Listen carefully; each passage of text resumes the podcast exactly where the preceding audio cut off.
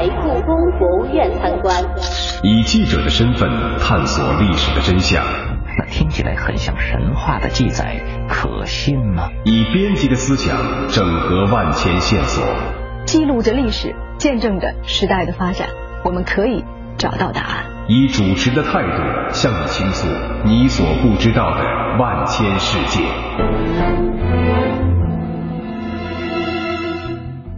欢迎您和我们一同感受真相大白的震惊和快意。关注历史传奇，知晓历史背后的故事。历史传奇，历史传奇。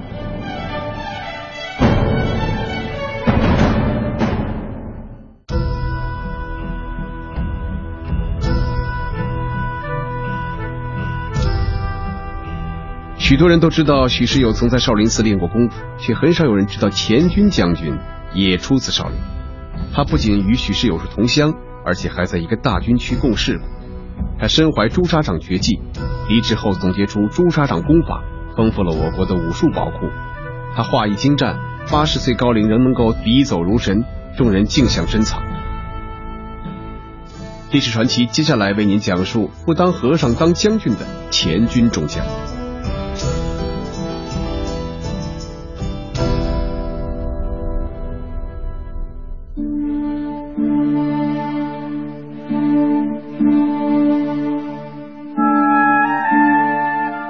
一九零五年五月二日，钱军出生在光山县大岳范一个贫苦农民家庭。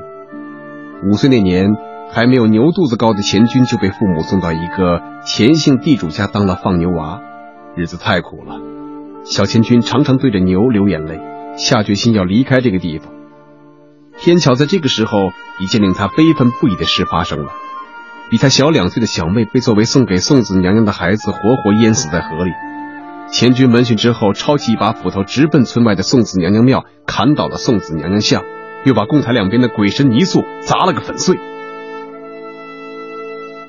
虽然钱军解了恨，但他家被族人逼着出钱重塑了神像，还专门请了四桌客，事情才算了结。为此，家里又背上了一笔债，钱军只好离开了家乡。经人介绍，他给一名叫做石世武的老画匠做了徒弟。这一年，他八岁。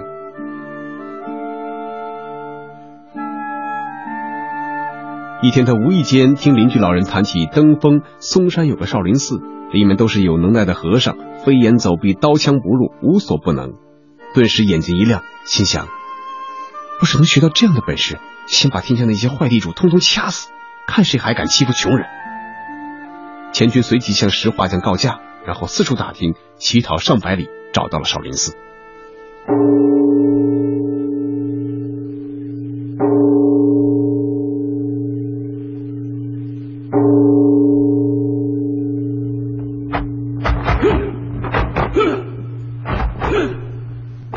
由于前金不信佛，不肯当和尚，便在寺中当起了杂役。为了学功夫，他坚持天不亮就起床，边干杂活边练功。这么一练就是整整五年，从一个瘦弱的山村男孩子长成了一个膀宽腰圆的棒小伙，而且身手不凡，功夫了得。与此同时，他还与被少林寺请来会壁画的石画匠不期而遇，练武之余又学会了绘彩梁、画壁画，本领学到手了。儿时的愿望就像汹涌的潮水一样拍打着钱军的胸膛。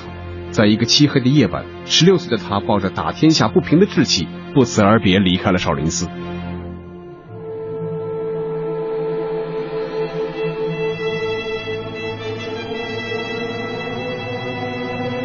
一九二六年，在董必武的亲自介绍下，钱军在鲜红的党旗面前庄严宣誓，成了一名中共党员，正式投身革命的滚滚洪流。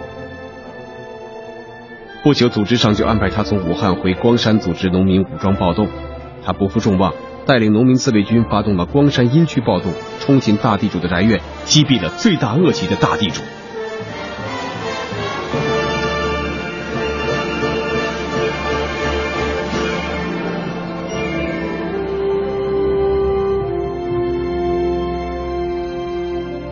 一九二九年秋，钱军和他领导的游击队被编入。红四方面军第十一军三十一师，他被任命为鄂豫皖特区手枪队队长。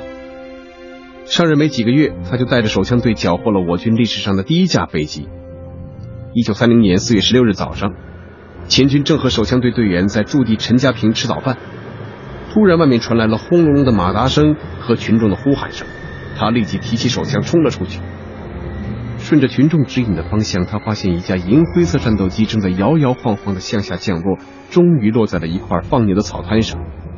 钱军看见一个人从驾驶舱里钻出来，慌慌张张的向东猛跑，便大喊一声：“快追，要活的！”飞行员自知难逃，便停下来举起了双手。钱军知道这是一件难得的战利品，便急忙向群众说明保护飞机的道理，同时让人把飞机伪装起来，并派专人看护。之后，他来到一间小草房，对飞行员进行了审问，得知这架飞机是在执行通信任务时，由于大雾迷失方向、油耗耗尽而迫降的。红军没有飞机，更没有飞行员，钱军非常希望把这个名叫龙文光的国民党飞行员感化过来，就一面向上级报告，一面向他宣传党的政策，并安排午饭款待他。红军缴获飞机的消息很快就传到了敌人那儿。四月十九日，国民党当局指示反动民团兵分三路向陈家坪冲来，企图炸毁飞机。钱军闻讯之后，立即带领手枪队和农民武装，成功的打退了敌人的进攻，保住了飞机。根据徐向前的指示，钱军带人把飞机拆卸开，以蚂蚁搬家的方式把它运到了鄂豫皖特委所在地新集。这架飞机经重新组装之后，被命名为猎鹰号。曾多次参战，为红军夺取胜利发挥了重要作用，至今还陈列在中国航空博物馆。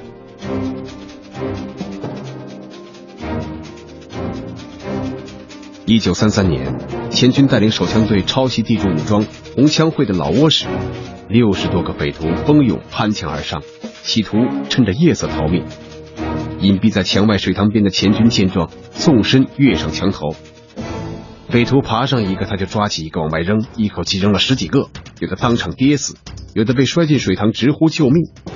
不到一个小时就圆满完成了战斗任务。一九三八年八月，时任山东纵队第四支队二团团长的钱军，在藤县保卫省委机关的战斗中，为了夺回被敌人抢走的两部电台，他率领一个连冒死冲进敌军阵地，高举大刀，左砍右劈。杀得敌人一个个土崩似的倒下，两部电台终于又回到我军手中。一九三九年十月，钱军带人在临朐武警取得了歼灭来犯的五十余名日军和击毙伪军一百二十多人的重大胜利，被《大众日报》誉为山东抗战两年来的最模范的胜利战斗。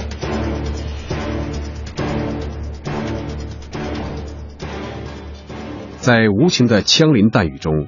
钱军曾数十次负伤，仅胸腹部的枪眼就有十一处，是我军高级将领中为数不多的一等甲级伤残军人。他那顽强的生命力更是令人惊叹。长征时，他在一次战斗中左腹中弹，一动不动的昏迷了一天一夜，战友们都以为他牺牲了，便决定让他入土为安。可第二天，当众人悲痛的揭开当做棺盖的门板时，却惊喜的发现钱军仍在眨眼睛，便立即把他从棺材里抱了出来。不久，他就伤愈，重返前线。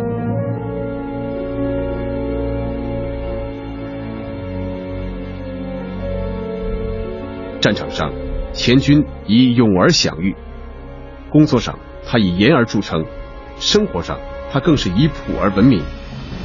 一九九零年四月十三日，钱军因心肾疾病在南京逝世。享年八十五岁。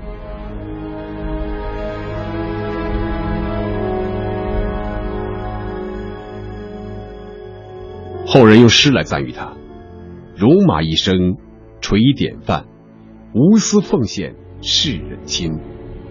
将军的卓越功勋和高风亮节，将永垂史册，永驻人心。